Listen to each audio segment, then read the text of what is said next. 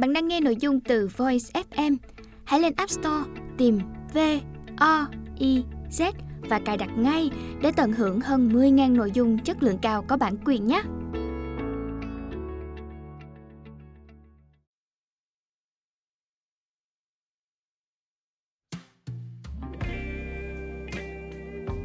Bạn đang nghe sách nói tại Voice. Mời các bạn lắng nghe quyển sách Bảo tàng ngây thơ, tác giả Orhan Pemet, bản dịch của Giáp Văn Trung, thuộc công ty văn hóa và truyền thông Nhã Nam. Đơn vị ủy thác bản quyền, tác giả Orhan Pemet thông qua The Query Agency và Skill Right Agency. Giọng đọc Thanh Toàn. Chương 1. Khoảnh khắc hạnh phúc nhất đời tôi.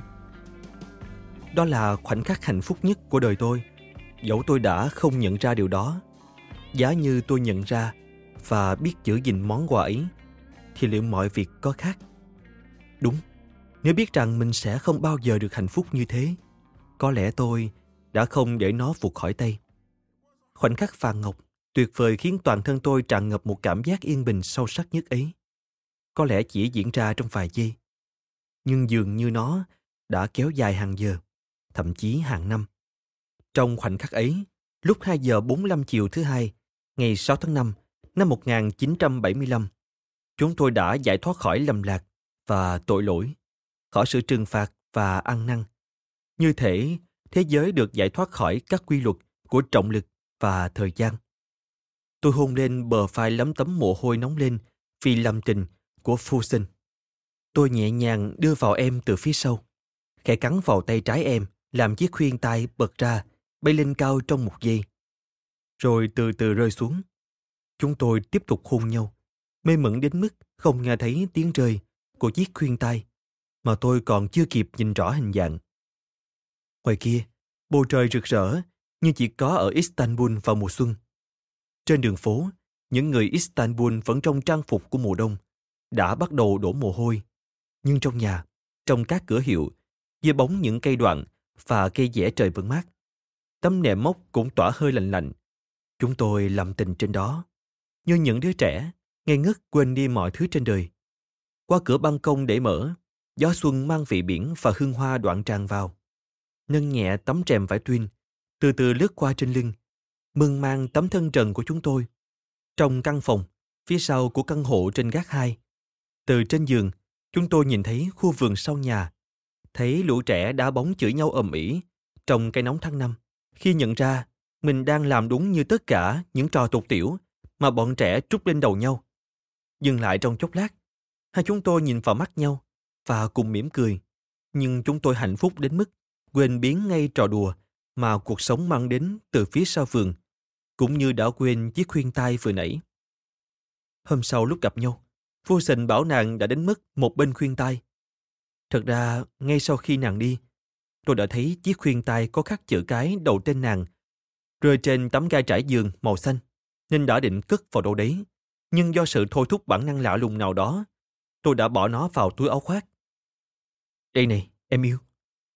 Tôi thò tay vào túi phải chiếc áo khoác treo trên thành ghế. Ôi, đâu rồi nhỉ? Tôi ngạc nhiên và một linh cảm không hay về một điều bất hạnh phục lướt qua. Nhưng rồi tôi nhớ ra là vào sáng sớm vì trời nóng, tôi đã thay chiếc áo khoác khác. Chắc anh bỏ trong túi chiếc áo khoác kia rồi. Ngày mai đem cho em, đừng quên đấy. Nhìn vào mắt tôi, Phu Sình bảo. Nó rất quan trọng đối với em. Tất nhiên anh sẽ mang đến. Phu Sình 18 là cô em họ xa nhà nghèo của tôi. Và nếu không tình cờ gặp em một tháng trước đây, tôi gần như đã quên bản rằng em tồn tại. Còn tôi 30 và chuẩn bị đính hôn với Sibel. Theo mọi người, nàng là một đám hoàn hảo. Chương 2 Cửa hiệu Sam's Elysee các sự kiện và những điều ngẫu nhiên đã thay đổi cả cuộc đời tôi. Bắt đầu một tháng trước đây, vào ngày 27 tháng 4 năm 1975, khi tôi và Sibel nhìn thấy một chiếc túi hiệu Jenny Collins trong tủ kính một cửa hiệu. Trong lúc đi dạo hóng gió mát mùa xuân trên phố Valley Carnegie, để đến hôn không còn xa nữa, chúng tôi hơi ngây ngất và phấn khích. Chúng tôi vừa ăn tối cùng cha mẹ ở Fuai, một nhà hàng mới và lịch sự thuộc khu Nisantashi. và bàn bạc khá lâu về việc chuẩn bị cho lễ đính hôn dự định tổ chức vào giữa tháng 6. Để Nosihan, bạn cùng lớp thời trung học Noche Dame de Sion của Sibel và sau đó sống cùng nàng mấy năm bên Paris, có thể tham dự. Sibel đã đặt váy đính hôn từ lâu ở Silky Ismet, tiệm may đông khách và đắt nhất Istanbul bây giờ. Tối hôm đó, mẹ tôi và Sibel đã bàn về việc họ sẽ gắn các viên ngọc mà mẹ đã hứa tặng cho Sibel trên váy ra sau. Bố vợ tương lai của tôi tỏ ý muốn tổ chức một lễ đính hôn sang trọng cho cô con gái duy nhất của ông. Mẹ tôi cũng vui lòng và sẵn sàng làm hết sức mình để ủng hộ ý muốn đó. Cha tôi cũng rất sung sướng vì cô Sibel, học trường Sorbonne, sẽ thành con dâu ông. Thời đó, tất cả những cô gái con nhà tư sản ở Istanbul đi học bất cứ thứ gì bên Paris đều được gọi là họp ở Sorbonne. Sau bữa ăn, tôi tình tứ khoác vai Sibel đưa nàng về nhà. Ôi, cái túi mới tuyệt làm sao? Nàng nói, trong khi tôi đang hãnh diện, nghĩ mình thật hạnh phúc và may mắn. Dù đã hơi chết choáng vì rượu vang, tôi vẫn nhớ chiếc túi trong tủ kính và tên cửa hiệu. Trưa hôm sau, tôi vội vã đến đó hỏi mua. Thực ra tôi chưa bao giờ thuộc tạng đàn ông bản tính dễ thương và lịch thiệp hay mua quà tặng, hay tìm mọi cớ để gửi hoa cho phụ nữ. Mà có lẽ tôi chỉ cố gắng trở thành người như thế. Vào thời đó, những người phụ nữ giàu có xính phương Tây buồn chán trong những ngôi nhà ở các khu Sicily, Nisantasi, Pepec và những khu khác tương tự. Không mở gallery nghệ thuật, mà mở các cửa hiệu nhỏ, trữ quần áo dạ hội hay các đồ trang sức mang lậu từ Paris hay Milan về trong các vali. Hoặc dựa theo các tạp chí Elle hay Vogue đặt may nháy các mẫu thời trang mới nhất để bán lại cho các bà nội trợ giàu có. Cũng buồn chán giống như họ ở Istanbul. Chủ cửa hiệu James Elysees, tên cửa hiệu được lấy theo tên một đại lộ lừng danh ở Paris, là Sanehanim. Vài năm sau khi gặp lại, đã nói cũng như Fusen. Chị ta cũng là người có họ hàng xa bên mẹ với tôi. Và chị còn úp mở tiết lộ với tôi khi trao lại cho tôi tất cả những đồ vật gợi nhớ đến cửa hiệu James Elysees và fusion mà không hỏi một lời nào về lý do. Rằng không chỉ có chị, mà còn có những người khác nữa. Đông hơn là tôi tưởng. Biết vài tình tiết lạ lùng trong câu chuyện của chúng tôi. Chiếc chuông đồng hình con lạc đà có hai quả chuông vang lên thứ âm thanh mà đến giờ nghĩ tới tim tôi còn đập trộn lên khi tôi bước qua cửa hiệu James Elysees vào khoảng 12 giờ rưỡi trưa hôm sau. Một buổi trưa mùa xuân nóng bức, nhưng trong cửa hiệu vẫn lạnh và sáng lờ mờ. Thoạt tiên, tôi cứ ngỡ trong cửa hiệu chẳng có ai. Vừa từ ngoài nắng bước vào, mắt tôi chưa quen với bóng tối. Rồi tôi nhìn thấy Fulson. Tôi cảm thấy tim mình đập như lộn lên cổ, như sóng biển trào lên bờ cát. Tôi muốn mua chiếc túi đeo trên mannequin ngoài tủ kính. Tôi nói, em đẹp và quyến rũ quá. Tôi nghĩ, cái túi Jenny Collins một em à? Ánh mắt chúng tôi gặp nhau. Tôi nhận ra ngay, em là ai. Chiếc túi đeo trên manơ canh ngoài tủ kính. Tôi mơ màng nhắc lại. Vâng ạ. Em đáp và đi về phía tủ kính. May mắn rút chân ra khỏi chiếc giày cao gót màu vàng. Bàn chân có những móng sơn đỏ rất khéo. Bước vào chỗ bày hàng, với tay về phía chiếc túi. Tôi lướt nhìn đôi giày bỏ trống, rồi nhìn đôi chân trần thon dài của em. Mới tháng năm, làn da em đã nâu bóng. Đôi chân dài làm chiếc váy hoa màu vàng viền ren em mặc như ngắn hơn. Em lấy chiếc túi xuống, đi về phía sau quầy, và như người phát hiện ra điều gì bí mật, bằng những ngón tay thon dài khéo léo, em mở khóa giới thiệu các ngăn túi, nhét đầy những nắm giấy lụa màu kem. Cả hai ngăn nhỏ trống không và một ngăn dấu kín, bên trong có tấm thẻ Jenny Collins và mảnh giấy hướng dẫn sử dụng. Em làm cẩn thận như thể giới thiệu với tôi một thứ gì đó rất riêng tư.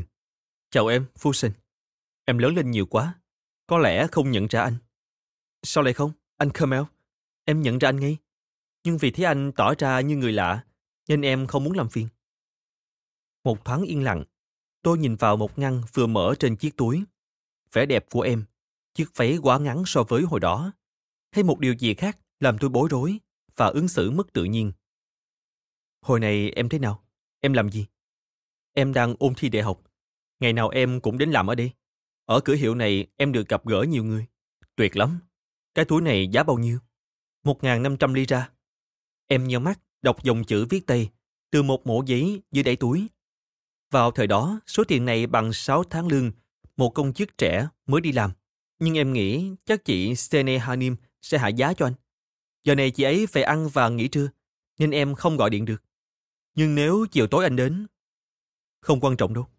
Tôi nói, và bằng một động tác duy nhất mà sau này ở nơi gặp gỡ bí mật của chúng tôi Fusion hay bắt chước.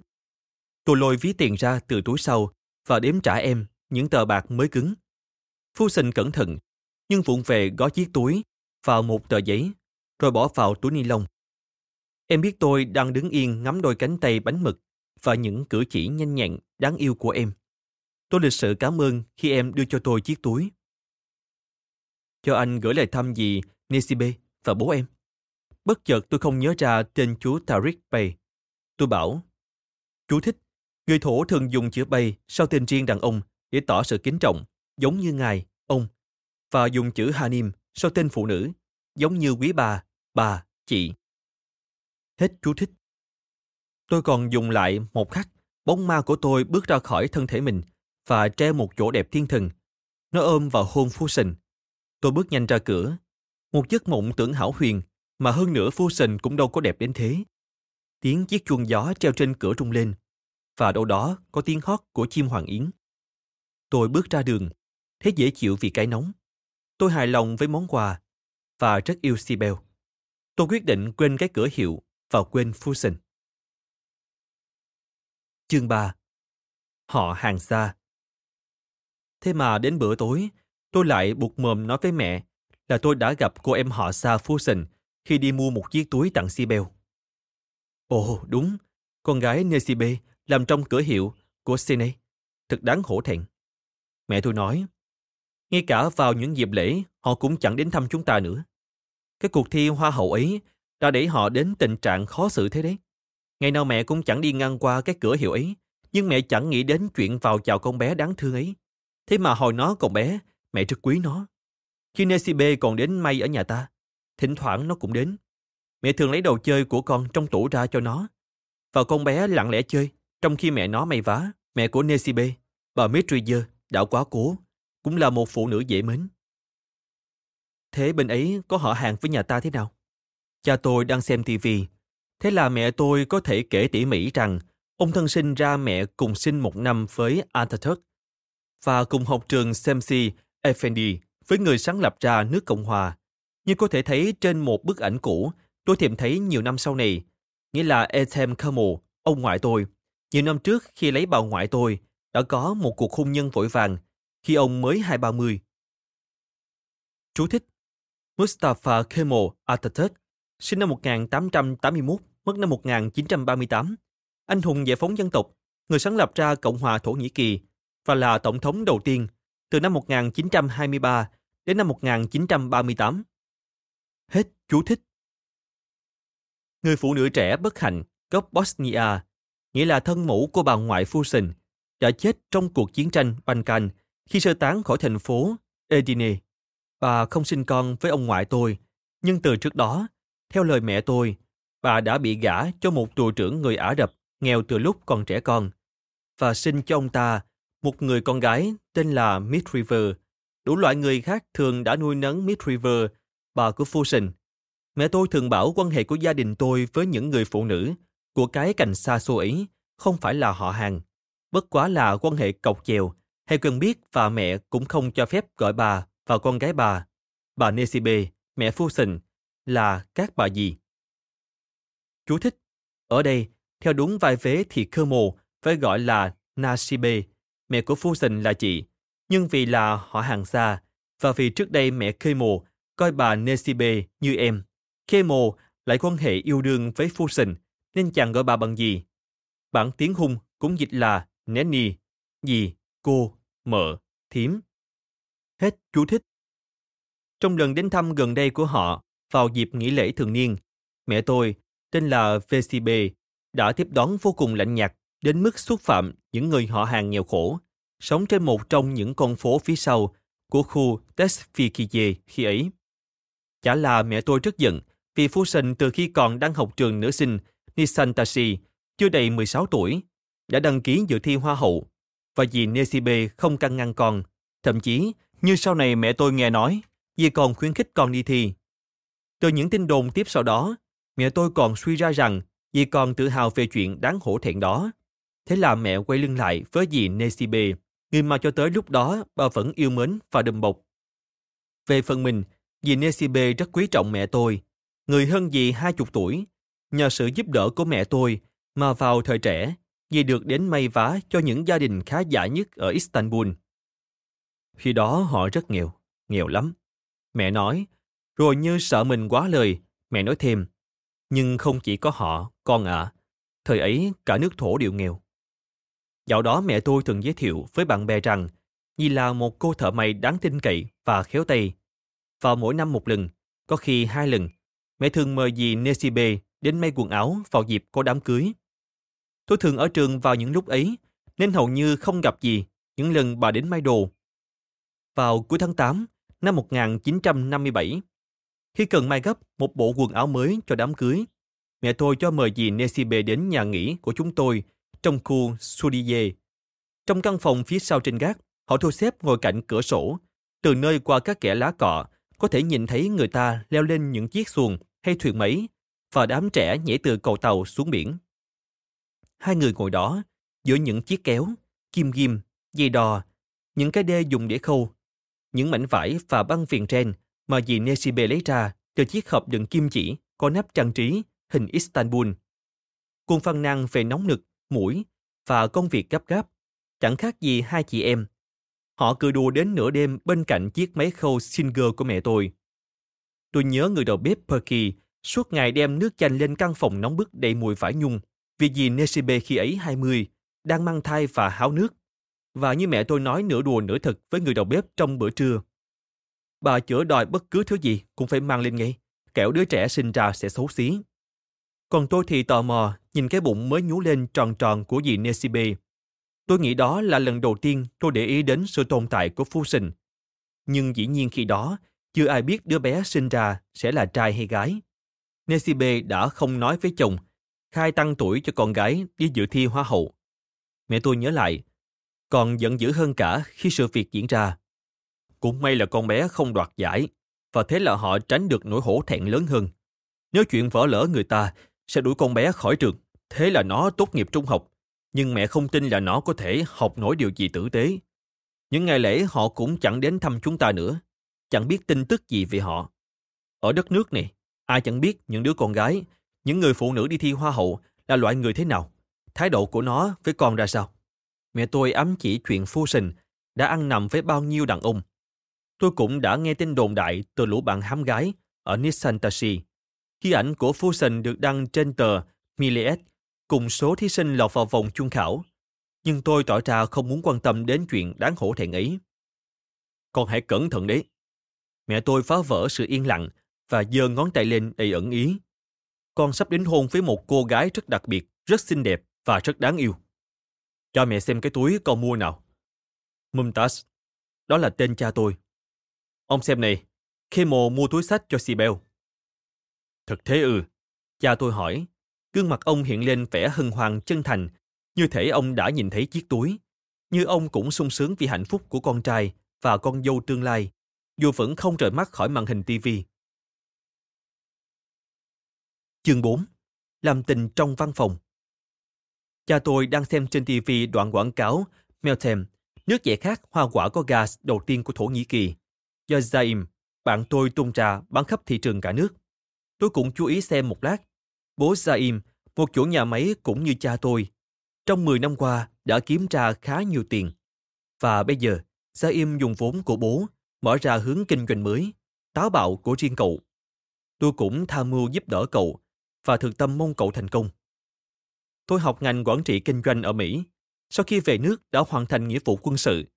Cha tôi muốn tôi nói gót anh trai tôi cũng tham gia quản lý hoạt động kinh doanh, ngày một mở rộng và công ty mới thành lập của ông.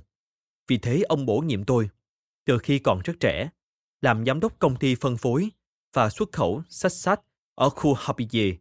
Sách sách hoạt động với ngân quỹ lớn và lợi nhuận cao. Nhưng đó không phải là công của tôi, mà nhờ người ta đã dùng các thủ thuật kế toán chuyển lợi nhuận từ nhà máy và các công ty khác cho sách sách. Hàng ngày tôi phải cố gắng ứng xử khiêm tốn với những viên chức từng trải hơn tôi hai ba chục tuổi và các nữ nhân viên ngực to nhiều kinh nghiệm trạc tuổi mẹ tôi. Tôi được bổ nhiệm làm giám đốc, đứng trên họ chỉ vì là con trai của ông chủ. Tôi cố gắng học hỏi ở họ mọi việc. Tòa nhà cũ kỹ của công ty sát sát rung lên mỗi khi những chiếc xe buýt hay xe điện mệt mỏi, rượu rã như mấy ông viên chức già chạy qua trên con đường phía trước. Và chúng qua lại khá thường xuyên. Buổi tối khi mọi người đã về hết, Sibel vợ sắp cưới của tôi sẽ đến và chúng tôi thường làm tình trong phòng giám đốc.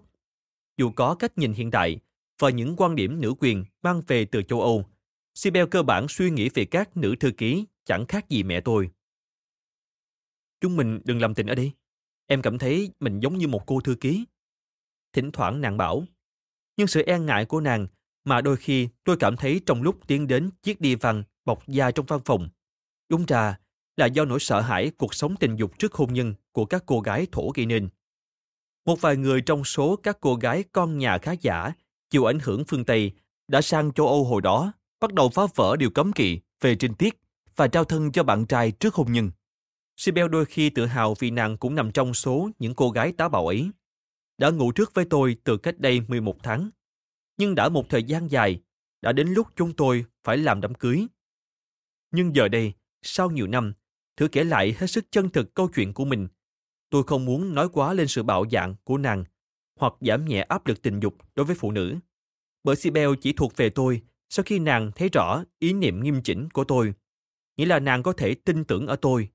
Nàng biết chắc rằng tôi sẽ cưới nàng. Đương nhiên, là một người đàn ông có trách nhiệm và đáng tin cậy. Tôi cũng muốn lấy nàng làm vợ. Mà dù tôi có không muốn đi nữa, thì vì nàng đã trao cho tôi trinh tiết của nàng, tôi cũng không thể bỏ nàng. Cảm giác trách nhiệm này, dĩ nhiên hơi làm phẫn đục tình cảm giữa hai đứa, mà chúng tôi rất tự hào, ảo tưởng mình tự do và hiện đại. Dù chúng tôi không khi nào dùng đến những từ này khi nói về bản thân, bởi chúng tôi đã thuộc về nhau trước hôn nhân, đồng thời cũng gắn bó chúng tôi với nhau. Quan hệ giữa hai chúng tôi còn bị gợn bởi mỗi lần Sibel sốt ruột, bóng gió nhắc tới việc phải tổ chức cưới nàng càng sớm, hay trong những khi chúng tôi hạnh phúc làm tình ở văn phòng. Tôi nhớ, giữa những tiếng ồn từ ngoài đường, Halas Kagazi vọng vào. Tôi ôm nàng trong bóng tối, nghĩ mình sẽ hạnh phúc suốt đời bên nàng. Và tôi cảm thấy mình thật may mắn. Một lần sau cuộc tình, khi tôi gạt tàn thuốc lá vào cái gạt tàn có chữ sát sát, Sibel nửa người để trần, ngồi trên chiếc ghế tựa của cô thư ký Zeynep Hanim. Nàng cười và gõ gõ lên chiếc máy chữ, giả bộ đóng vai. Cô thư ký tóc vàng ngốc nghếch, nhân vật không thể thiếu được của các tờ báo và biếm họa thời bấy giờ. Chương 5 trong tiệm ăn Fuai Giờ đây, sau nhiều năm, tôi đã tìm được và trưng bày ra đây thực đơn có ảnh minh họa, tờ quảng cáo, hộp diêm và giấy ăn của tiệm Fuai. Một trong những tiệm ăn kiểu Âu được ưa chuộng của đám dân nhà giàu ít ỏi. Mà do ảnh hưởng cách diễn đạt mỉa mai của các cột báo phím đàm, chúng tôi thường gọi là tầng lớp giao du trong các khu Peyaklu, Sikli, Nisantashi và những khu tương tự để tạo ra không khí giống như trong một thành phố châu Âu mà không có sự nhấn mạnh đặc biệt. Người ta không đặt cho những tiệm ăn này những cái tên Tây phương hào nhoáng kiểu như Ambassador, Majestic hoặc Royal, mà thích chọn những cái tên khác như Coulis, hậu trường, Medieval, bậc thang hay Fuai, hành lang, để nhắc rằng chúng nằm ở Istanbul cạnh châu Âu sau này khi những người giàu có của thế hệ kế tiếp bắt đầu tìm những món ăn từ thời ông bà, ngay cả trong các tiệm ăn sang trọng, thì những nhà hàng có tên kết hợp truyền thống và hiện đại như Hanidan, Địa chế, Hunka, Quốc vương, Basha, Tổng trấn, Vazir, Đệ tướng và Sultan làm người ta quên đi cái tiệm ăn Fuai. Tối hôm sau, ngày mua chiếc túi, lúc ăn tối trong tiệm Fuai, tôi hỏi Sibel. Liệu từ nay chúng ta gặp nhau trong căn hộ của mẹ anh ở khu nhà Mohammed có hơn không? Nó nhìn ra khu vườn sau thật dễ thương. Anh định là sau lễ đính hôn còn lâu chúng ta mới cưới nhau và chuyển về nhà riêng của chúng mình ư? Không, em yêu ạ, không phải thế. Từ nay em không muốn gặp anh phụng trộm ở những chỗ bí mật nữa. Cứ như thể em là người tình. Em nói đúng. Sao lúc này anh lại nghĩ đến chuyện chúng ta sẽ gặp nhau trong căn hộ đó? Em đừng để ý đến việc ấy. Tôi nói và nhìn khắp lượt đám thực khách vui vẻ trong tiệm phu ai. Rồi tôi lấy chiếc túi sách tay vẫn bọc trong gói ni lông ra. Cái gì thế anh? Sibel hỏi. Nàng cảm thấy chắc đó là quà tặng. Bất ngờ. Em mở ra xem. Thật ư? Nàng mở gói và khi nhìn thấy chiếc túi, niềm vui trẻ con nhường chỗ cho vẻ khó chịu. Cuối cùng là nỗi thất vọng mà nàng cố che giấu. Em không nhớ ư? Tôi vội nói. Hôm qua em thấy nó trong cửa hiệu lúc chúng ta cùng về nhà, và em bảo thích nó mà. Vâng, anh đáng yêu lắm. Anh mừng vì thấy em thích. Em đeo nó trong lễ đính hôn của chúng mình sẽ rất đẹp. Rất tiếc, em chưa biết sẽ đeo chiếc túi nào trong lễ đính hôn. Sibel nói, anh đừng buồn nhé. Anh rất đáng yêu. Anh đã mua cho em món quà rất đẹp. Thôi được, em sẽ nói, nhưng anh đừng tự trách mình. Em không thể đeo chiếc túi này trong lễ đính hôn, vì nó là của giả. Cái gì? Nó không phải đồ của Jenny Collins thật. Anh khơ mộ thân yêu, hàng nhái. Sao em biết? Chỉ nhìn là biết, anh yêu ạ. À. Anh nhìn đường may họ gắn mát hiệu linh gia này, và hãy nhìn chiếc túi Jenny Collins chính hiệu em mua ở Paris này xem. Anh thấy đường may của nó chứ? Không phải vô cớ mà Jenny Collins là mát đắt nhất ở Pháp. Thậm chí trên thế giới, không bao giờ người ta sử dụng loại chỉ rẻ tiền như vậy. Trong khi xem đường may của chiếc túi xịn, tôi tự hỏi nguyên nhân thái độ đắc thắng của vợ chưa cưới của tôi có thể là gì. Sibel là con gái của một ông đại sứ về hưu, người đã bán đến mảnh đất cuối cùng và tẩu tán hết tài sản của người ông là tổng trấn. Thực tế nàng là con gái của một công chức. Điều đó chỉ thỉnh thoảng khiến nàng khó chịu và thiếu tự tin. Những lúc như thế, nàng thường nói về bà nội chơi đàn piano, về quan hệ gần gũi của người ông nội có công trạng trong chiến tranh giải phóng với quốc vương Abdul Hamid. Sự bối rối của nàng càng làm tôi yêu nàng hơn. Chú thích Abdul Hamid II, sinh năm 1842, mất năm 1918, quốc phương thứ 34 của đế chế Ottoman, cũng là quốc phương cuối cùng của đế quốc Ottoman, bị lật đổ năm 1909. Hết chú thích. Đầu những năm 1970, cùng với sự tăng trưởng của công nghiệp và xuất khẩu, dân số Istanbul cũng tăng gấp 3.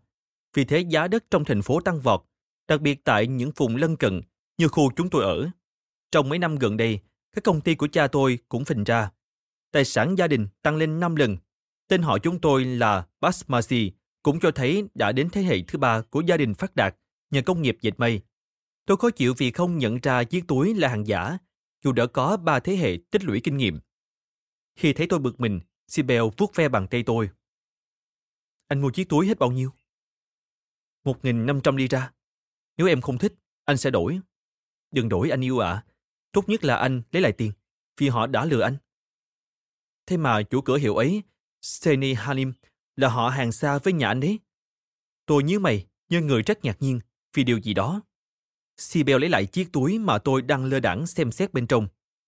Dù anh có giỏi giang, khôn ngoan và lịch lãm đến đâu, anh yêu ạ, à, nhưng anh chẳng có khái niệm gì về việc phụ nữ có thể xỏ mũi anh dễ dàng như thế nào đâu. Nàng nói với nụ cười dịu dàng.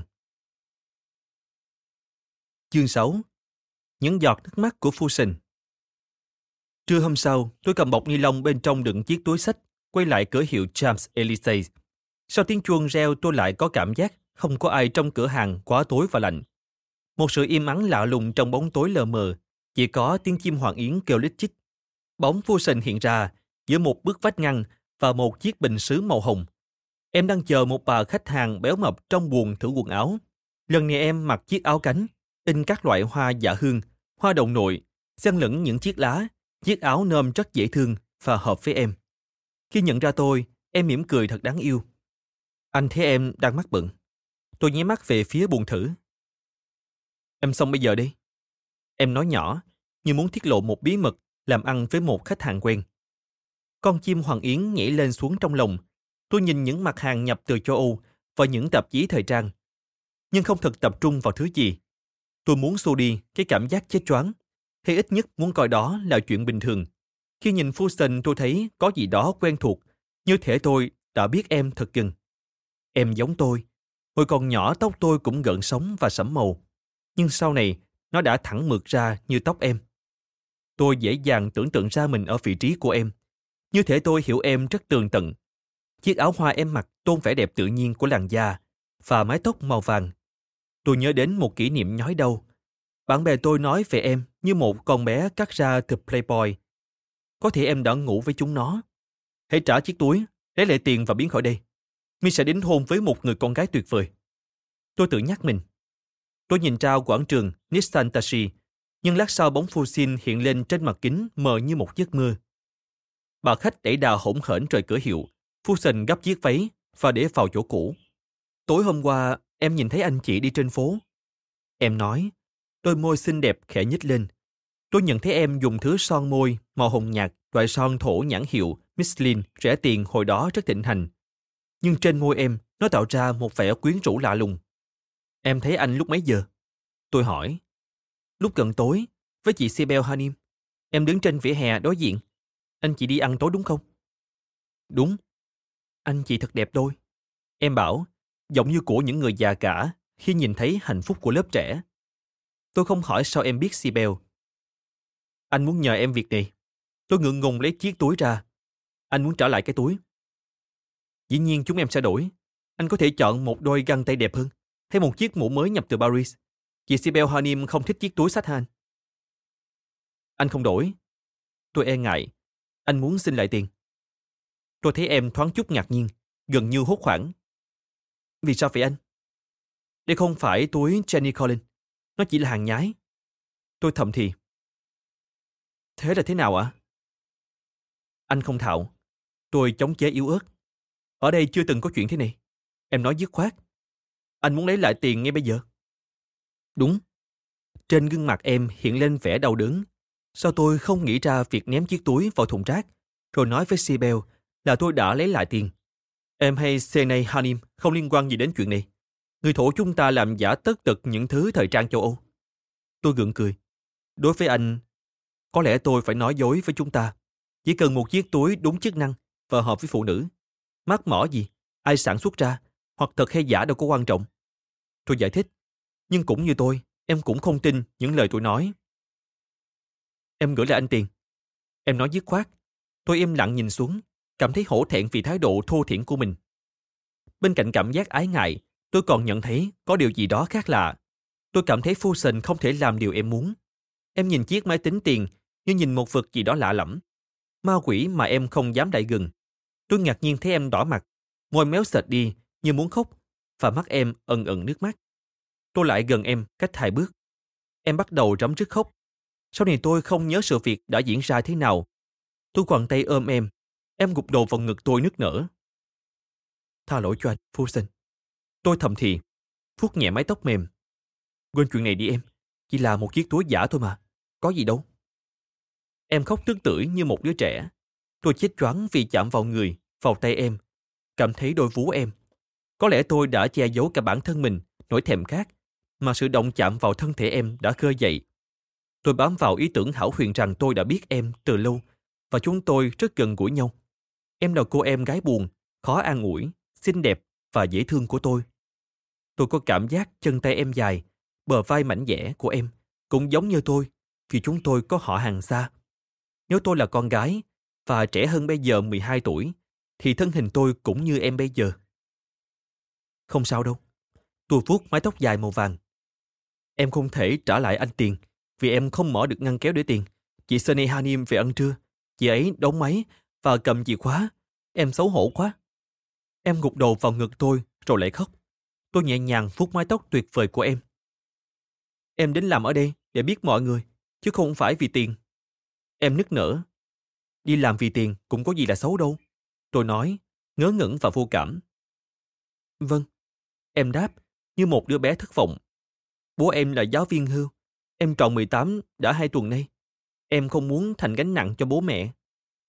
Tôi hốt hoảng nhận ra sự thèm muốn rất đàn ông đang trỗi dậy.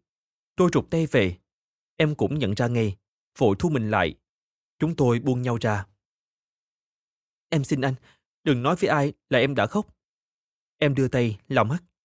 Anh hứa, Fusen, giờ chúng ta đã có chung một bí mật. Tôi thấy em mỉm cười. Anh để chiếc túi lại đây, khi khác anh sẽ đến lấy tiền. Nếu muốn, anh có thể để đây, nhưng đừng quay lại lấy tiền. Sene Hanim sẽ không chịu công nhận đây là hàng nhái đâu. Anh sẽ chỉ bực mình thôi.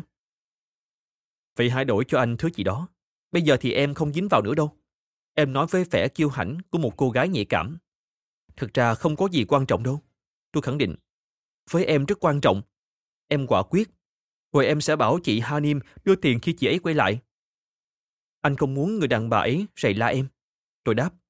Không không, anh đừng lo. Một nụ cười thoáng trên mặt em. Rồi em nói là chị Sibel Hanim đã có một chiếc túi giống như cái này, được không? Một ý tưởng hay. Anh cũng sẽ nói với Sunny Hanim như thế. Không, anh đừng nói gì cả. Em nói như đinh đóng cột. Chị ấy sẽ nói như rót mực vào tay anh đấy. Anh đừng đến cửa hiệu này nữa. Rồi em sẽ đưa tiền cho bác về si hê. Đừng lôi mẹ anh vào chuyện này. Bà cụ tò mò lắm. Thế em sẽ mang tiền đến đâu? Em nhíu mày. Mẹ anh có một căn hộ ở số 131, đường Tesvikiye, trong khu nhà Mohammed. Trước khi đi Mỹ, anh thường đến đó học và nghe nhạc. Một nơi dễ chịu, nhìn ra xa vườn. Dạo này khoảng trưa, anh ra khỏi văn phòng và ở đó từ 2 đến 4 giờ chiều để làm việc cho yên tĩnh. Em hiểu, em sẽ mang tiền đến đó. Căn hộ số mấy? Số 4. Tôi đáp khẽ. Mấy từ sau gần như mắc kẹt trong cổ. Tầng 2. Tạm biệt em. Tim tôi nhận ra ngay điều đó, nghĩa là gì, và nó đập trộn lên. Tôi lấy hết can đảm để nhìn em một lần nữa. Như không có chuyện gì xảy ra. Tôi gần như chạy trốn khỏi cửa hiệu. Ngoài đường, cảm giác hổ thẹn nhường chỗ cho ảo ảnh về hạnh phúc trong buổi trưa nóng nực tháng 5. Những hè phố Nisantasi phản ống lên thật lạ lùng. Bước chân tôi vô tình đi dưới bóng mát của những ô che nắng màu xanh trắng căng ra trước các cửa hiệu và dưới những mái chìa của các ngôi nhà. Tới khi tôi nhìn thấy trong một cửa hiệu chiếc bình nước màu vàng, như được bản năng sai khiến, tôi bước vào và mua chiếc bình. Khác với số phận của những đồ vật mua tùy hứng, dù chúng tôi chẳng khi nào nhắc đến, chiếc bình đã phục vụ gần hai chục năm trên bàn ăn của cha mẹ tôi. Rồi trên bàn ăn của mẹ và tôi, mỗi lần động đến tay cầm của chiếc bình màu vàng, tôi lại nhớ đến những ngày bắt đầu sự bất hạnh của tôi. Cuộc sống đã xô đẩy tôi. Những cái nhìn lặng lẽ để trách móc, đồng thời cảm thông của mẹ vào các bữa ăn tối cũng làm tôi nhớ đến nó. Về đến nhà, tôi lại ôm hôn mẹ. Mẹ mừng vì tôi đến, nhưng nhìn tôi như dò hỏi xem có chuyện gì mà tôi đến vào buổi trưa thế này. Tôi bảo, tôi nhìn thấy chiếc bình đựng nước màu vàng này. Tôi mua và đem đến đây. Rồi tôi nói tiếp, mẹ có thể đưa cho con chìa khóa căn hộ trong tòa nhà Mohammed. Đôi khi người ra vào văn phòng quá đông, con không tập trung làm việc được. Con xem chỗ ấy có phù hợp cho công việc không? Thợ học sinh con đã học ở đó rất tốt. Bụi bặm phủ đầy hết cả. Mẹ tôi nói, nhưng bà đã vào phòng lấy ra, đưa cho tôi chìa khóa cổng vào căn hộ buộc bằng một dải băng đỏ. Còn có nhớ cái bình Kutaya có hoa màu đỏ không? Mẹ không thấy ở nhà. Hãy xem mẹ có đem ra đấy không nhé. Và đừng làm việc nhiều quá. Cha các con đã làm lụng cả đời để các con được sung sướng. Hãy đi chơi, đi giải trí với Sibel. Hãy tận hưởng mùa xuân. Con hãy cẩn thận đấy. Bà nhìn tôi đầy ẩn ý khi đặt dùm chìa khóa vào tay tôi. Cái nhìn này của mẹ tôi đã quen từ thuở nhỏ. Nhắc tôi rằng trong cuộc đời có những bất trắc còn lớn hơn hậu quả của việc giữ gìn chìa khóa không cẩn thận. Chương 7. Ngôi nhà Mohammed Căn hộ trong tòa nhà Mohammed mẹ tôi mua trước đó hai chục năm. Một mặt với mục đích đầu tư, mà khác để mẹ có chỗ nghỉ ngơi yên tĩnh. Nhưng sau một thời gian ngắn, mẹ bắt đầu dùng nó làm chỗ chứa những đồ đạc lỗi mốt và đồ đạc vừa mua nhưng chóng chán. Thời niên thiếu, tôi thích khu vườn sau rợp bóng cây trắc bá và cây dẻ, nơi bọn trẻ con hay đá bóng. Tôi thấy tên gọi tòa nhà nghe ngộ ngộ và tôi thích nghe về sự thích đặt tên ngôi nhà này mà mẹ tôi lúc nào cũng vui vẻ kể lại. Sau khi Atatürk ra lệnh cho mọi người thổ đều phải chọn tên họ vào năm 1934, ở Istanbul, thành mốt gắn tên họ mới cho tòa nhà mới xây dựng. Thời đó chưa có tên đường phố và số nhà nhất quán. Cách làm này tỏ ra hợp lý để điều hành các thành phố, nơi các tòa nhà mới này được đặt theo tên chủ. Vì cũng như trong thời đế chế Ottoman, các gia đình lớn và giàu hầu như vẫn gắn bó với những ngôi nhà có nhiều thế hệ cùng chung sống.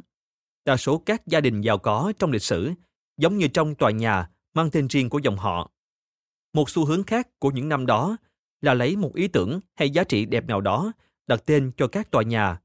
Nhưng theo nhận xét của mẹ tôi, những người đặt cho nhà họ những cái tên kiểu như Hurriyet, tự do, Inayet, nhân đức, hay Fasilet, từ thiện, từ trong cuộc đời, chính họ lại chà đạp lên những giá trị ấy. Tòa nhà Mohammed, từ bi, được một người cao tuổi cho xây dựng để trấn an lương tâm, vì trong Thế chiến một, ông đã kiếm được tài sản lớn, nhà buôn lậu đường. Khi hai con trai của ông, một người có con gái học cùng lớp với tôi ở phổ thông cơ sở, biết thu nhập từ tòa nhà sẽ được dành cho một quỹ hỗ trợ người nghèo. Họ đã chạy được giấy của bác sĩ xác nhận bố mình bị nhũng não và đưa ông ấy vào nhà tế bần. Thế là họ chiếm được tòa nhà. Nhưng tên của tòa nhà mà hồi nhỏ tôi thấy rất kỳ quặc thì họ vẫn giữ nguyên. Hôm sau, thứ Tư ngày 30 tháng 4 năm 1975, tôi đợi Fusen ở tòa nhà Mohammed từ 2 đến 4 giờ chiều, nhưng em không đến. Tôi cảm thấy hơi khó chịu, dù chính tôi cũng không rõ mình nghĩ gì. Tôi quay về văn phòng, trong lòng hết sức bồn chồn. Hôm sau nữa, để làm dịu nỗi pháp phỏng, tôi lại đến ngôi nhà, nhưng lần này Fusen cũng không tới. Trong các căn phòng ngột ngạt thiếu không khí, giữa những chiếc bình, quần áo, đồ vật phủ bụi đã bị bỏ quên từ lâu của mẹ và những bức ảnh vụng về, làm sống lại quá khứ của cha tôi. Tôi hồi tưởng kỷ niệm tuổi thơ và tuổi niên thiếu mà tôi không nhận ra rằng mình đã quên. Và dường như các đồ vật có sức làm dịu bớt sự căng thẳng của tôi. Ngày hôm sau, khi ăn trưa trong nhà hàng Hasi Aviv ở khu Begotlu cùng với Abdul Karim, người phụ trách vùng Kayseri của Sassat và cũng là bạn cùng thời quân ngũ với tôi. Tôi hổ thẹn nghĩ mình đã đợi phu sinh hai buổi trong căn hộ trống rỗng. Tôi liền quyết định sẽ quên em và cả cái túi hàng nhái. Nhưng rồi hai chục phút sau, tôi lại liếc đồng hồ và tưởng tượng thấy phu sinh đang đi về phía tòa nhà Mohammed để trả lại tiền. Tôi nhanh chóng kiếm cớ, ăn vội vàng rồi chạy đến tòa nhà. 20 phút sau khi tôi đến căn hộ thì phu sinh nhấn chuông cửa. Hoặc tôi đoán chắc đó là tiếng chuông của em. Khi đi về phía cửa, tôi chợt nhớ đêm qua trong giấc mơ tôi đã mở cửa cho em. Tay em cầm chiếc ô, tóc ướt lướt thước. Em mặc bộ đồ có những chấm màu vàng. Ôi, anh tưởng em đã quên anh rồi. Em vào đi. Em không muốn phiền anh. Em gửi anh tiền rồi đi ngay thôi. Trong tay em là một chiếc phong bì có in dòng chữ khóa luyện thi đại học thành công. Nhưng tôi không cầm. Tôi nắm vai kéo em vào và đóng cửa. Mưa to lắm. Tôi nói, dù đến lúc đó tôi không biết trời đang mưa Em ngồi xuống đây. Việc gì phải đi ngay, rồi lại ướt hết thôi. Anh pha trà nhé. Em muốn cho ấm đã. Tôi vào nhà bếp. Khi quay lại, tôi thấy Phu Sình đang nhìn những món đồ cũ của mẹ tôi. Những đồ cổ, những chiếc đồng hồ bụi bặm, hộp mũ và nhiều thứ lặt vặt khác.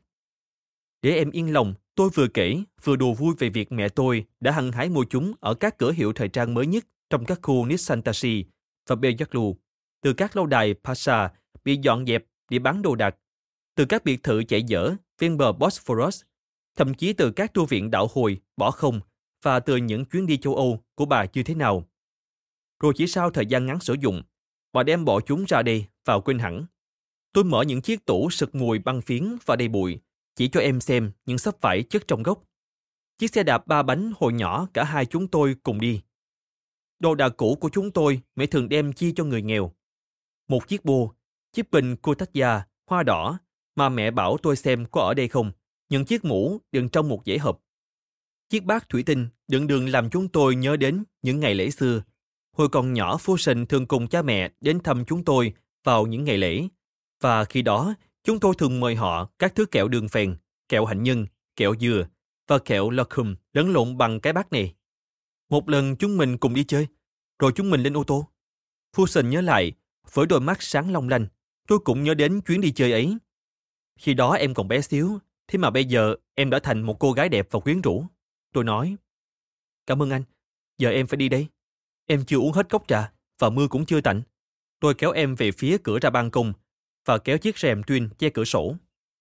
Em nhìn qua cửa sổ, trong mắt em lấp lánh ánh sáng như ta chỉ thấy ở những đứa trẻ vừa đến một nơi mới hoặc ở những người trẻ tuổi vẫn còn cởi mở háo hức và hiếu kỳ về thế giới vì chưa hề thất vọng trong cuộc đời một nỗi thèm khát bất chợt ập đến khi tôi nhìn vào gáy, vào cổ em và làn da đẹp khiến gương mặt em trở nên quyến rũ.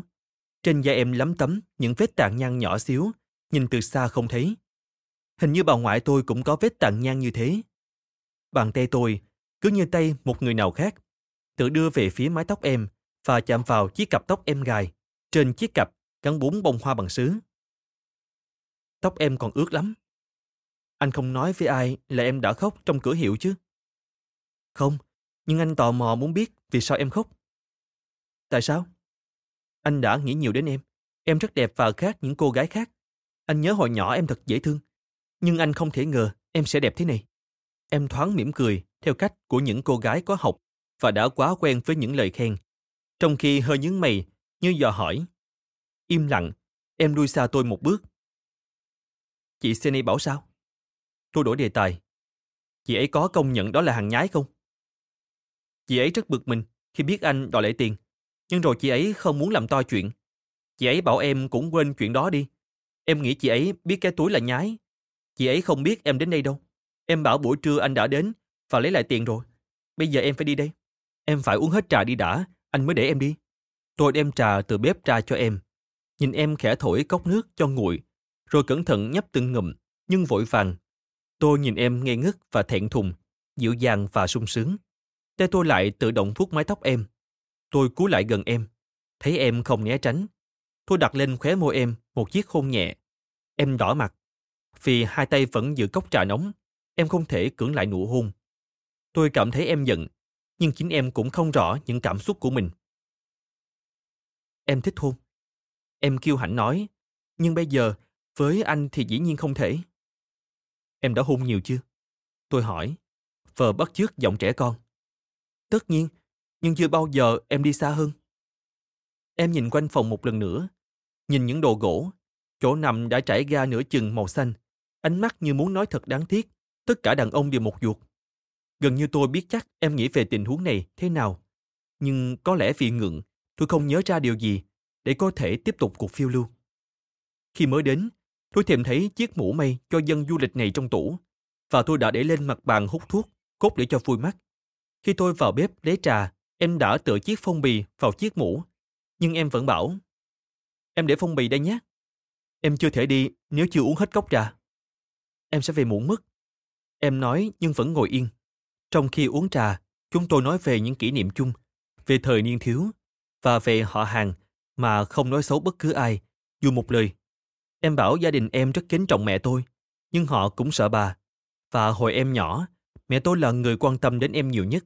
Khi mẹ em đến may ở nhà tôi, bà đã đưa những đồ chơi của chúng tôi cho em. Cả một con chó và con gà trống có thể lên dây cót.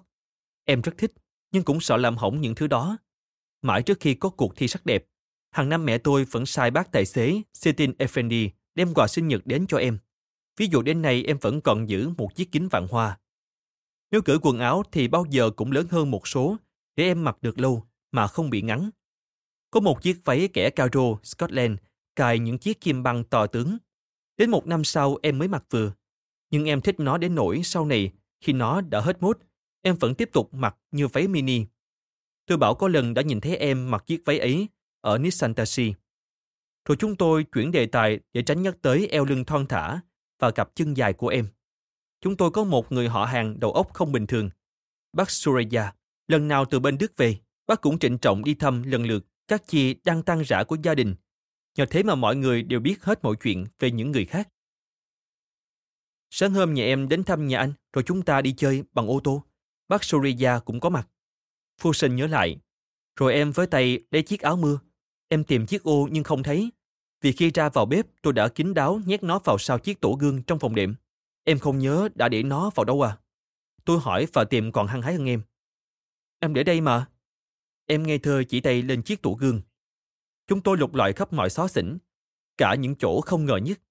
Trong khi đó, tôi hỏi em thường làm gì vào thời gian rỗi. Năm ngoái em không đủ điểm vào đại học. Hiện tại, ngoài thời gian làm ở cửa hiệu James Elise, em dành thời gian ôn thi. Vì vậy em tham dự khóa luyện thi đại học thành công. Em học nhiều vì chỉ còn một tháng rưỡi nữa là đến kỳ thi. Em muốn vào trường nào? Em không biết. Em đáp vẻ lúng túng. Em thích vào trường nghệ thuật sân khấu. Mục đích duy nhất của các cuộc luyện thi là để họ kiếm được nhiều tiền. Chỉ mất thời gian vô ích. Tôi nói, nếu em gặp khó khăn, đặc biệt là môn toán, hãy đến đây. Chiều nào anh cũng làm việc ở đây. Anh sẽ giảng giải nhanh những chỗ em chưa hiểu. Anh giúp cả những cô gái khác môn toán à? Em nhướng mày, vẻ châm biếm. Không có cô nào khác đâu. Chị Sibel Hanim hay đến cửa hàng em. Chị ấy xinh đẹp và quyến rũ. Khi nào anh chị cưới? Một tháng rưỡi nữa bọn anh sẽ đến hôn. Chiếc ô này có được không em? Tôi đưa cho em chiếc ô của mẹ tôi mua về từ Nice. Chú thích. Nice, thành phố du lịch ở miền nam nước Pháp, trên bờ địa Trung Hải. Hết chú thích. Đương nhiên em bảo em không thể quay về cửa hiệu với chiếc ô này. Đã đến lúc em phải về, dù có ô hay không. Tạnh mưa rồi. Em mừng rỡ. Em đứng trên cửa và tôi hồi hộp nghĩ có lẽ không bao giờ tôi được gặp em nữa. Lần khác em lại đến nhé. Ta chỉ uống trà với nhau. Anh đừng giận, anh Kemo ạ. À. Em không muốn đến nữa. Anh cũng biết là em không thể đến. Anh đừng ngại, em sẽ không nói với ai là anh đã hôn em. Thế còn cái ô? Đúng là chiếc ô của chị Sene Hanim, nhưng không sao. Em đáp, và bất ngờ hôn nhanh, nhưng không hề có cảm xúc, lên má tôi rồi lao đi.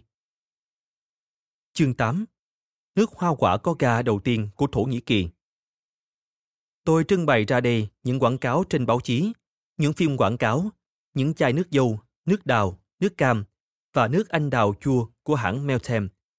Các thứ nước hoa quả có ga đầu tiên của Thổ Nhĩ Kỳ để gợi nhớ đến bầu không khí và sự lạc quan của những tháng ngày hạnh phúc, vui vẻ và thanh bình ấy.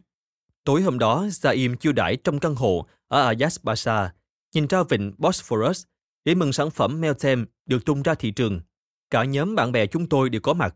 Sibe bao giờ cũng vui khi được gặp những người bạn giàu có và trẻ trung của tôi. Nàng thích những chuyến du thuyền trên vịnh Bosphorus, những lễ sinh nhật bất ngờ, những buổi tối vui trong các câu lạc bộ thường kết thúc lúc nửa đêm với việc chúng tôi lên ô tô diễu qua các đường phố Istanbul. Nhìn chung nàng quý mến bạn bè tôi, nhưng nàng không thích Saim. Vì theo nàng Saim thích khoe mẽ, háo gái và thua lỗ.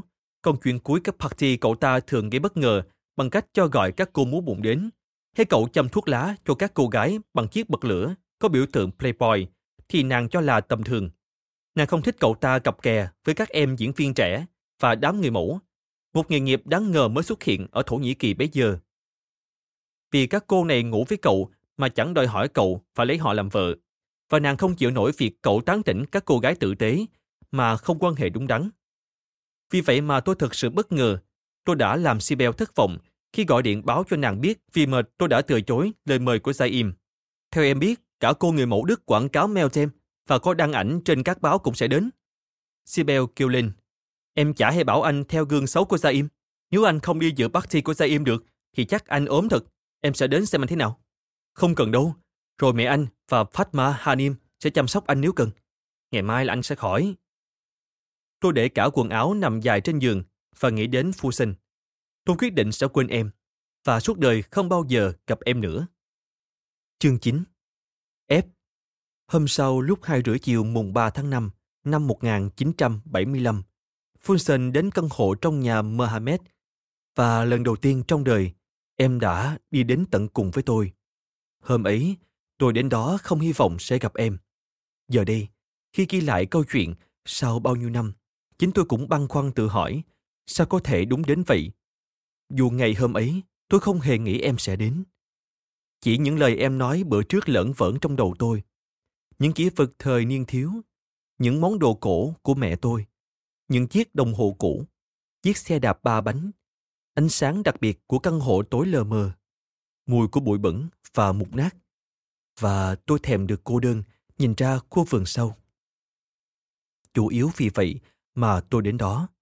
Tôi muốn suy nghĩ về cuộc gặp của chúng tôi ngày hôm trước. Còn nghĩ sẽ thu rửa những chiếc cốc uống trà và sắp xếp đồ đạc cho mẹ để chúng đừng gợi nhớ tới việc làm đáng trách của tôi.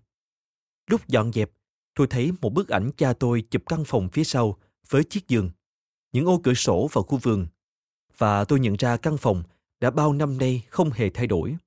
Khi có tiếng chuông reo, ý nghĩ đầu tiên của tôi là mẹ. Em đến lấy chiếc ô. Fusion nói. Em không vào. Em vào đi. Tôi nói.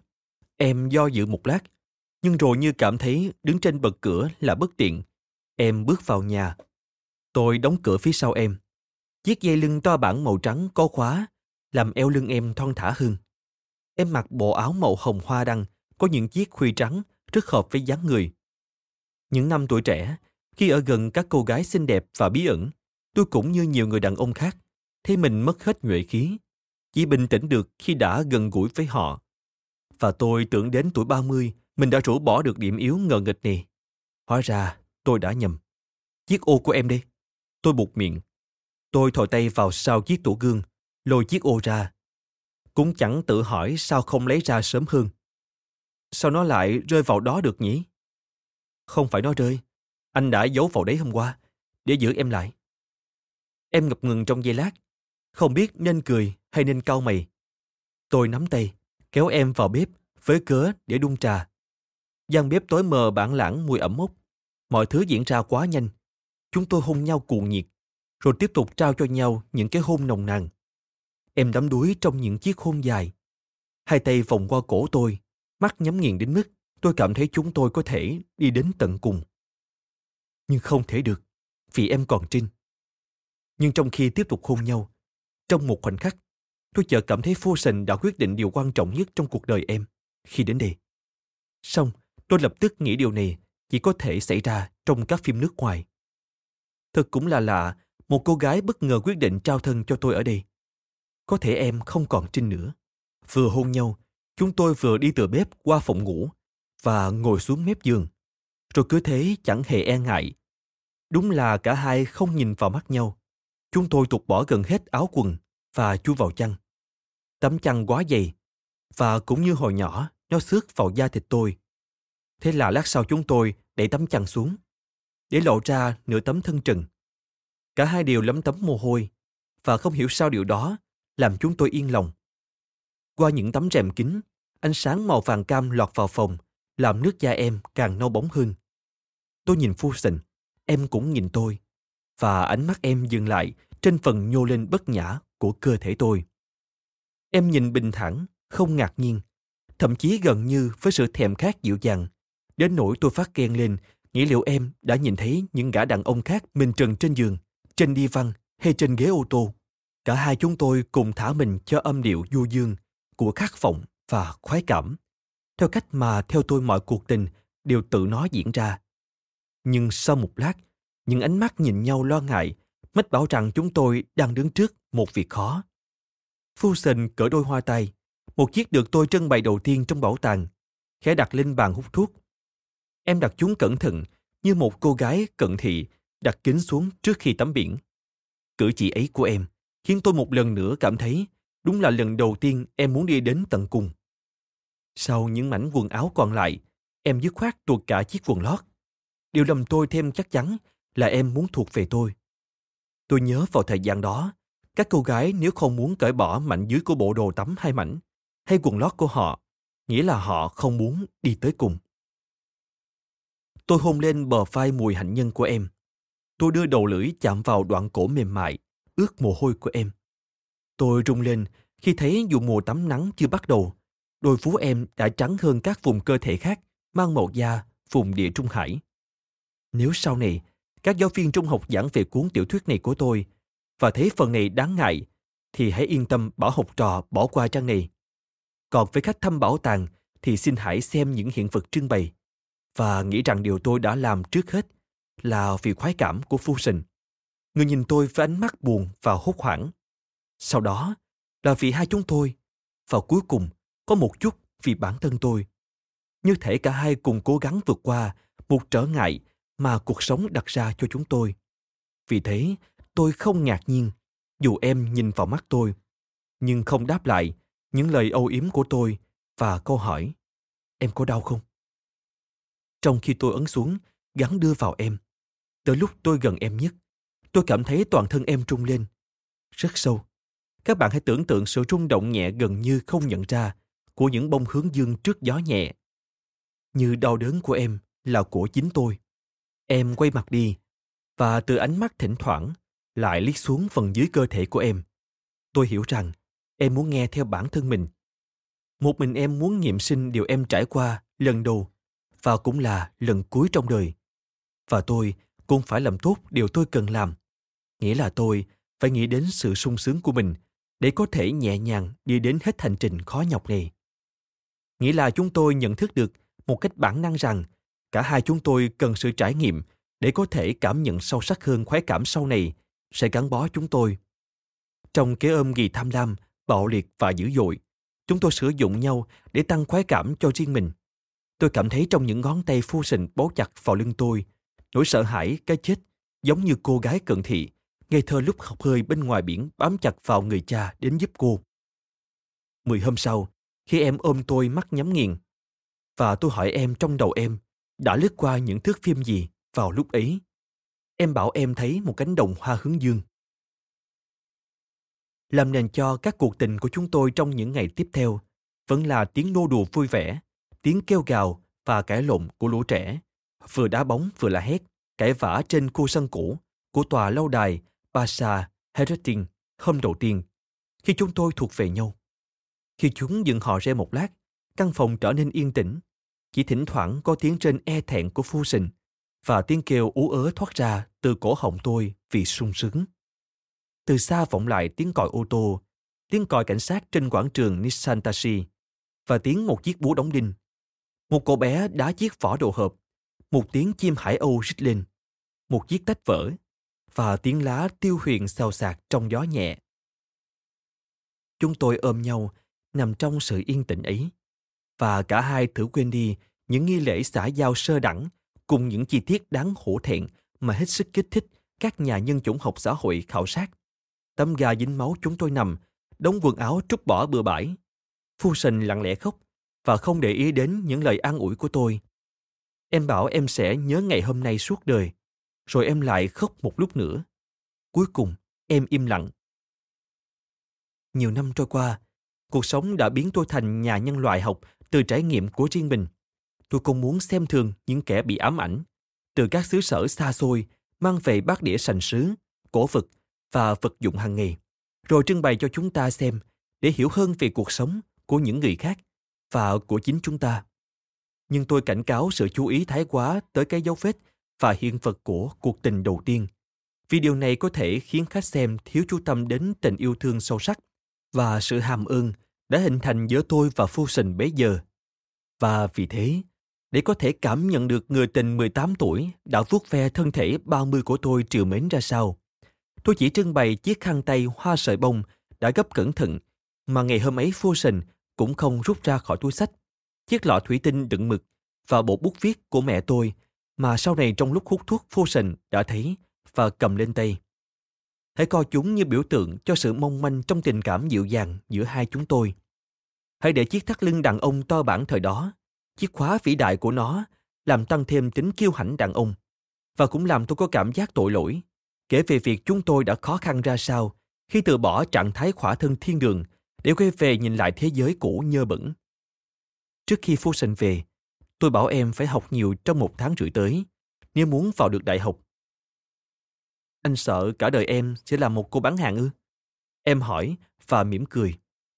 Tất nhiên là không. Nhưng anh muốn kèm cặp em trước kỳ thi. Chúng ta sẽ học ở đây.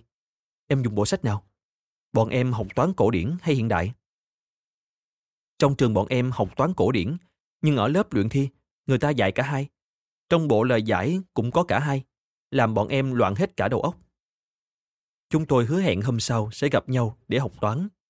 Tôi đến một hiệu sách mua những cuốn sách toán dùng trong trường trung học và ở lớp luyện thi, đem về văn phòng, vừa xem lướt qua, vừa phi phèo thuốc lá. Tôi thấy mình có thể giúp được phu sinh. Việc tôi kèm em học toán làm tôi nhẹ nhõm trước áp lực đạo đức mà tôi cảm thấy ngày hôm đó. Đến mức một cảm giác hạnh phúc tràn trề và ngấm ngầm tự hào dâng lên trong tôi. Tôi cảm thấy niềm hạnh phúc cả trên cổ, trên mũi, trên da. Niềm tự hào mà tôi cố che giấu cũng mang lại cảm giác sung sướng lẫn vẫn trong đầu tôi là ý nghĩ tôi sẽ còn được gặp và ôm em trong vòng tay nhiều lần nữa trong căn hộ Mohammed. Nhưng tôi hiểu rằng mình chỉ có thể thực hiện được điều đó nếu biết cách ứng xử như thể chưa hề có chuyện gì bất thường xảy ra đối với tôi. Chương 10 Ánh sáng thành phố và hạnh phúc Buổi tối hôm ấy, Yesim, bạn học cùng lớp Sibel, tổ chức lễ đính hôn ở khách sạn Petra Palace. Mọi người đều có mặt và tôi cũng đến. Sibel rạng người hạnh phúc. Nàng mặc bộ đồ màu bạc sáng lấp lánh, vai quàng chiếc khăn đan. Nàng nghĩ buổi lễ đính hôn này có thể là bài học cho chúng tôi sau này. Vì vậy, nàng để ý đến mọi chi tiết. Nàng trò chuyện với mọi người và luôn mỉm cười. Khi con trai bác Surya, chẳng khi nào tôi nhớ nổi tên cậu ta, giới thiệu tôi về Inge, cô người mẫu Đức quảng cáo cho nước giải khát Meltem, thì tôi đã uống hai cốc raki và cảm thấy thư giãn. Chú thích Raki hay Trake, một loại rượu Thổ Nhĩ Kỳ có mùi hạt hồi. Hết chú thích. Cô thấy nước thổ thế nào? Tôi hỏi bằng tiếng Anh. tôi mới thấy Istanbul. Inge đáp, tôi rất ngạc nhiên. Chưa khi nào tôi mường tượng nó như thế này. Cô đã tưởng tượng nó ra sao? Chúng tôi im lặng nhìn nhau một lát. Một cô gái thông minh, cô biết không nên nói điều gì, làm phật ý người thổ. Cô cười, bập bẹ nói tiếng thổ, rồi nhắc đến câu tiêu ngữ của Meltem đã chinh phục cả nước thổ. Bạn xứng đáng được thưởng thức. Cả Thổ Nhĩ Kỳ đã biết đến cô trong vòng một tuần. Cảm giác của cô thế nào? Cảnh sát, người lái taxi, ngoài đường ai cũng nhận ra tôi. Cô nói với niềm vui thích của một đứa trẻ. Cả người bán bóng bay cũng đến đưa cho tôi một quả và nói bạn xứng đáng được thưởng thức. Khi trong cả nước chỉ có một kênh truyền hình thì nổi danh rất dễ. Liệu cô ta có biết trong khi cô muốn tỏ ra khiêm nhường thì cô đã nói ra điều khiếm nhã. Ở Đức có bao nhiêu kênh? Tôi hỏi. Nhận thấy lẽ ra không nên nói điều vừa nói. Cô tỏ ra e thẹn. Dĩ nhiên câu hỏi của tôi cũng không cần thiết. Trên đường đi làm, ngày nào tôi cũng thấy hình ảnh cô phủ kính cả một bức tường nhà. Đẹp lắm. Tôi nói chữa. Ôi, các bạn, những người thổ đi trước châu Âu rất nhiều về quảng cáo. Trong giây phút đó, tôi sung sướng vì những lời cô nói đến mức quên cả cô chỉ đang lịch sự xã giao. Tôi tìm ra im trong đám đông vui vẻ. Kia rồi, cậu ta đang trò chuyện với Sibel. Ý nghĩ rồi họ sẽ thân thiện với nhau, làm tôi thấy vui vui. Đến tận lúc này, sau bao nhiêu năm, tôi vẫn nhớ mình đã sung sướng như thế nào. Sibel thường nhắc đến danh hiệu bạn xứng đáng được thưởng thức, onzaim và theo nàng, câu tiêu ngữ quảng cáo Meltem vô cảm và ích kỷ. Nàng cho rằng trong đất nước nghèo đói và đang vật lộn với bao khó khăn như Thổ Nhĩ Kỳ, khi thanh niên cánh tả và cánh hữu đang ẩu đả chém giết lẫn nhau, thì đó là một khẩu hiệu rất chướng tai gai mắt. Không khí mùa xuân, mùi cây đoạn tràn vào qua các cửa sổ ban công để ngõ. Dưới kia mặt đường vịnh sừng vàng phản chiếu ánh sáng thành phố. Cả các nhà cửa của khu Kashibasa nghèo nàn cũng trở nên tuyệt vời trong đêm. Tôi cảm thấy mình thật hạnh phúc. Thậm chí, đây mới là khúc dạo đầu của một hạnh phúc còn lớn hơn. Những gì đã trải qua với phu sinh, ban chiều, làm tôi hơi bối rối. Nhưng tôi nghĩ ai chẳng có những bí mật, nỗi sợ hãi hay lo lắng riêng. Ai mà biết được trong đám khách lịch sự kia, bao nhiêu người có những nỗi lo âu thầm kín hay những vết thương lòng. Nhưng trong đám đông, giữa bạn bè, sau một hai cốc ra kia, chúng ta mới thấy chẳng nên tự dằn vặt mình vì những chuyện không đâu, và thoáng qua như thế. Anh có thấy anh chàng căng thẳng kia không? Sibel chỉ một người đàn ông. Đó là Kun Sophie, danh tiếng đấy. Anh ta gom góp hết những bao diêm nhìn thấy, chất đầy cả mấy căn phòng toàn diêm. Người ta bảo kể từ khi vợ bỏ đi, anh ta trở nên như thế đấy. Trong lễ đính hôn của chúng ta, người phục vụ đừng mặc trang phục kiểu này nhé. Được không anh?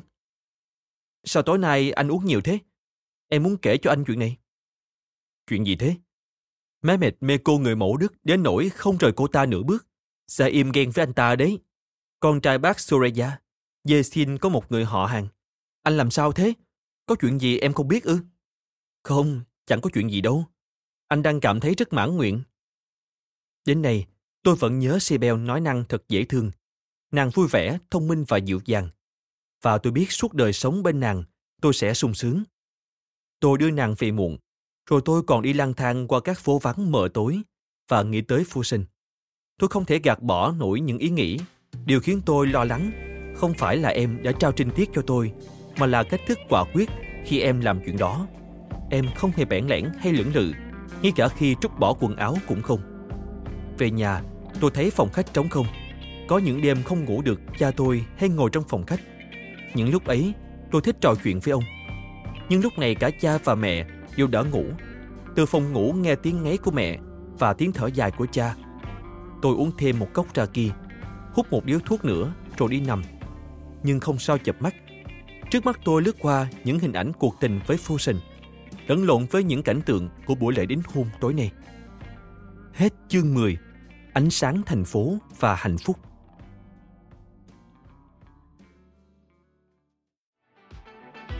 Voi FM Ứng dụng sách nói chất lượng cao Kho sách nói lớn nhất Việt Nam từ các tác giả sách bán chạy nhất Cùng nhiều thể loại nội dung khác Podcast, sách tóm tắt, truyện thiếu nhi, thiên và ngủ. Chia theo các hạng mục dễ tra cứu Và được thể hiện qua các dòng đọc mượt mà. Hẹn giờ tắt để nghe trước khi ngủ. Điều chỉnh tốc độ nghe phù hợp với bản thân. Tải xuống để nghe không cần bạn chế độ lái xe, thao tác đơn giản và an toàn. Gần 20.000 người đã sử dụng và hài lòng. Còn bạn thì sao? Tải ứng dụng Voi FM trên App Store hoặc Google Play để được nghe thử miễn phí ngay hôm nay.